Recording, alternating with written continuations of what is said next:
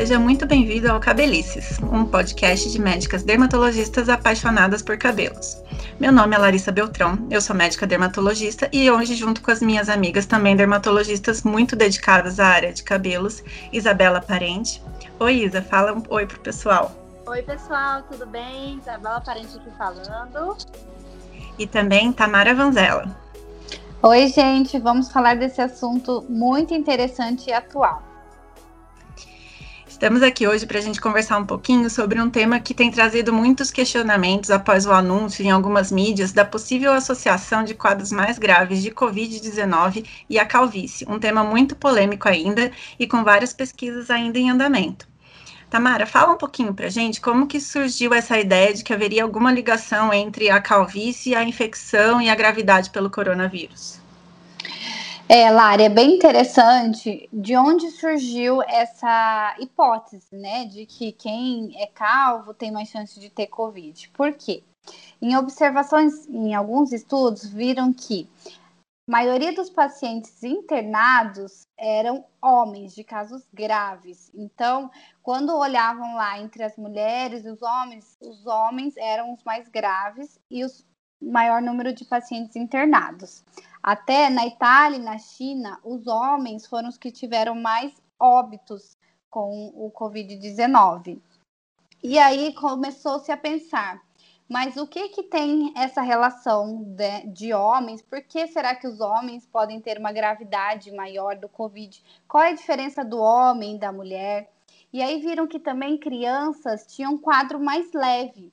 E como crianças, qual é a diferença das crianças e dos adultos e qual é a diferença dos homens e das mulheres? E aí pensaram que poderia ter alguma alteração hormonal relacionada, porque nós sabemos que os homens têm um perfil hormonal diferente das mulheres e diferente das crianças, que é uma maior quantidade de hormônios androgênicos, que a gente chama, que são hormônios derivados da testosterona, hormônios masculinos. E aí aventou-se a hipótese de que poderia ter alguma relação desse hormônio com a gravidade do Covid e foram é, estudar mais sobre esse caso, né, Lari? Isso mesmo. E você, Isa? Conta um é, pouco pra gente. Inclusive, a Tamara aí explicando, né, sobre a questão do, do perfil hormonal, é importante a gente lembrar que depois da puberdade, né, da fase da adolescência, os homens eles começam a ter um perfil hormonal com um predomínio ainda maior de androgênios, de andrógenos ou testosterona, e as mulheres elas têm mais hormônios femininos, né, principalmente a estradiol. E o que, que a gente percebe? Que esse perfil hormonal ele interfere no sistema imune. E tem alguns estudos que mostram que os hormônios masculinos eles diminuem as células de defesa a algumas infecções virais, como é o caso do Covid. Então, de uma forma simplificada, a gente pode dizer que a testosterona, de uma certa forma, prejudicaria a imunidade quando a gente fala em infecção pela Covid-19.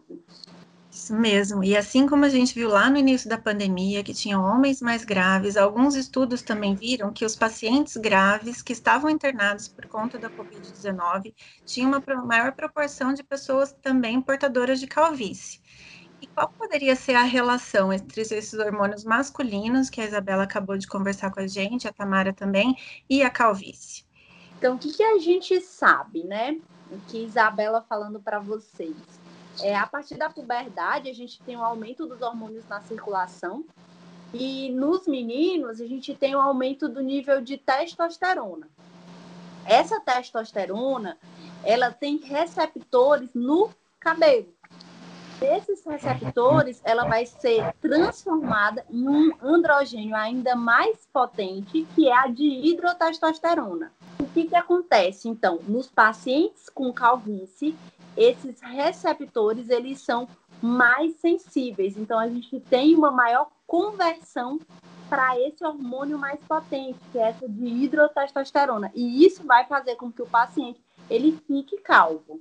E para a gente entender melhor, Tamara, como que poderia ser essa relação da sensibilidade de hormônios e da calvície, a relação disso com a Covid em si? Pois é, Lara. Então, quando é, eles viram que os homens tinham maior gravidade, e aí já pensaram, ué, então homens têm mais hormônios androgênicos, né? E aí viram que os calvos também tinham mais gravidade, e a gente sabe que os calvos têm um perfil maior de, de hormônios androgênicos, ou seja, de testosterona, de dihidrotestosterona, igual a Isabela comentou. E aí eles pensaram, então, qual é a relação desses hormônios com o Covid? E foram estudar. E aí viram o quê? Que na célula pulmonar existe um receptor. O que é um receptor? É uma porta de entrada para o vírus e essa porta de entrada, esse receptor, ele é dependente de hormônio androgênico.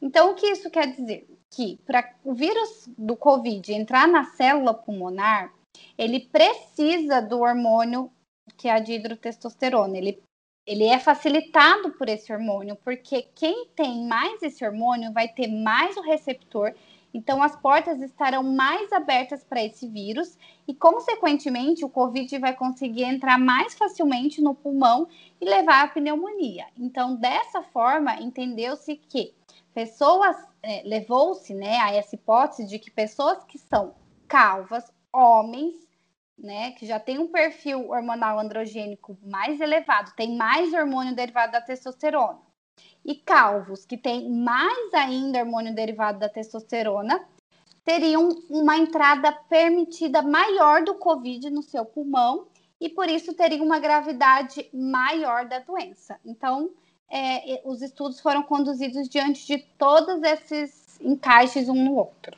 É, e até na Espanha fizeram um estudo que foi ver o perfil desses receptores e viu-se que os homens que têm calvície têm um tipo específico de receptor mais sensível e também estudaram as pessoas que estavam internadas com Covid grave e viram também que tinham esse mesmo tipo de receptor mais sensível. Mas a gente precisa lembrar que todos esses estudos são observacionais. E o que, que são os estudos observacionais? São os estudos que a gente só observa o que está acontecendo, não é feito nenhum teste. Então, esse tipo de estudo serve para a gente pensar que pode haver relação entre uma coisa e outra para posteriormente testar. Esse que é o método científico, não é, Isabela? Exatamente. Isso se chama método científico, né? O que acontece? A primeira etapa para a gente desenvolver uma hipótese e conseguir comprová-la é a gente observar. Então, o que, que até agora a gente tem? Foi observado que existia um predomínio de pacientes calvos internados com Covid em alguns estudos. Só que a partir daí se gerou essa hipótese. Então, será que a calvície ela levaria a uma Covid mais grave? Mas só observar isso não significa que seja uma verdade. São necessários estudos mais aprofundados que vêm sendo feitos para que a gente teste. É preciso que se faça um teste, não só observação. Temos que ter grupo controle e testes em que a gente consiga controlar melhor essa situação para que a gente chegue a uma conclusão. Exatamente, até Isa, é aquela história que a gente sempre vê em congresso de é, o, homens que tomam mais café podem ter mais câncer de pulmão. Só que a gente não pode levar isso como uma verdade, porque por trás do café tem o cigarro. Então, é, é a mesma história que pode estar acontecendo na calvície e no Covid. A gente tem que prestar atenção se realmente é, a, quem é calvo tem mais chance de Covid grave ou se é apenas uma associação, mas não uma associação de causa. Então, mais estudos são necessários para a gente saber o que realmente está acontecendo nisso tudo, né? Exatamente. Perfeito. Isso mesmo. Tem, pode ter esses fatores confundidores, né? Que nem no exemplo que a Tamara acabou de dar, não é o café que causa câncer de pulmão. Quem toma mais café, fuma mais e é o cigarro, na verdade, é que causa o câncer de pulmão. Então, esses, quando a gente só observa, a gente não consegue gerar essa relação de causa e consequência. E, eu acho que esses estudos é difícil da gente saber, porque esses pacientes internados que têm mais calvície, a gente não sabe qual que é a real proporção de pessoas calvas no mundo, né? Para a gente poder comparar as pessoas normais que não ficaram graves com as pessoas que ficaram graves. Não é mesmo, Isa? Exatamente. Tem aquele estudo espanhol, né, em que foi visto que tinham mais pacientes internados com Covid e com calvície mas ficou aquela dúvida: será se na população espanhola realmente a proporção de pessoas a partir de uma certa idade calva, com problemas de calvície, não é realmente maior? O fato dos pacientes internados terem mais calvície só reflete uma realidade da população? Se a população é mais calva, talvez tenham mais pessoas internadas que sejam calvas. A gente precisa de mais estudos para conseguir comprovar. Sim, é verdade. E eu acho muito importante a gente falar que isso não é um para causar pânico nas pessoas calvas, né? Não é para aquela pessoa que está ouvindo a gente, que é calma, falar, ai meu Deus, eu tenho chance mais de morrer de Covid, de me tornar grave. Não, isso nós estamos expondo o que está acontecendo no mundo de estudos dos cabelos junto com o Covid, que é um tema super atual, mas o cuidado tem que ser igual para todos e sem pânico, não é, gente? Exatamente. Isso mesmo, todo mundo se cuidando. Uhum. E esses estudos, quando a gente observa essa relação, a gente precisa fazer testes e pode pensar em outros mecanismos, até inclusive de tratamento para o Covid, não é, Tamara? Sim, com certeza. Essa é a vantagem, né, Lari, de você estudar alguma coisa para você ter uma implicância prática. E qual é a implicância prática de tudo isso que a gente está falando? Talvez estudar e avaliar se medicamentos que diminuem os hormônios masculinos, que diminuem os hormônios andrógenos, não sejam interessantes num tratamento do COVID. Isso está sendo testado, a gente não pode dizer que tem eficácia, que tem evidência, mas é uma luz no fim do túnel para outros tratamentos que podem vir nos ajudar nessa doença tão terrível. Isso mesmo, já tem estudos sendo conduzidos aí, testando tratamentos para o Covid com inibidores daquele receptor que a gente estava falando de androgênio, com também inibidores da transformação da testosterona naquela de hidrotestosterona que é mais potente, para a gente tentar também achar uma possível via de tratamento para o Covid, né? Mas esse assunto ainda precisa ser muito pesquisado, ainda muitos estudos precisam ser feitos para a gente chegar numa conclusão mais clara. A vantagem disso tudo é a gente gerar hipótese para pensar, e agora, o que, que a gente faz com essa informação? Precisamos estudar, né, gente? Exatamente. Então, se você é calvo, né, não precisa ficar também surtado, ai, nossa, tenho que tomar uma providência imediatamente em relação à minha calvície, em relação ao Covid. Calma, esse podcast, é, o intuito dele é informativo, é dizer que realmente foi observada essa associação e que a princípio, o que a gente pode fazer de prática é tomar os cuidados, não é mesmo? É evitar a aglomeração, se vacinar quando a gente puder ser vacinado e manter os cuidados em relação à pandemia, uso de máscaras, etc. Álcool gel, lavar a mão, vamos se cuidar, né, gente? Foi ótimo conversar com vocês, gente. Antes de me despedir, eu queria pedir para vocês seguirem a gente lá. A gente tem um Instagram do nosso podcast, é o arroba cabelicescast e também seguir a gente nas nossas mídias sociais. O meu Instagram é Larissa Beltrão. Também preciso informar para vocês que meu CRM é 144387 no estado de São Paulo e meu registro de qualificação de especialista é 67523. Meu Instagram, pessoal, arroba Isabela com dois L's, parente dermato, CRM 159056, estado de São Paulo, RQE 69090. E você, Tamara, passa aí seu Insta, sempre muito informativo. O meu Insta, pessoal, é arroba Tamara Vanzela Dermato.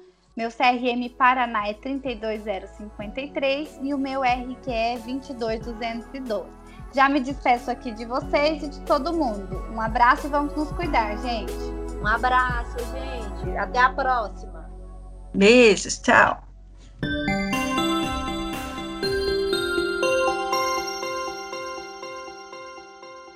Ah, gente, precisei voltar para falar mais uma coisa. Aqui é a Larissa de novo.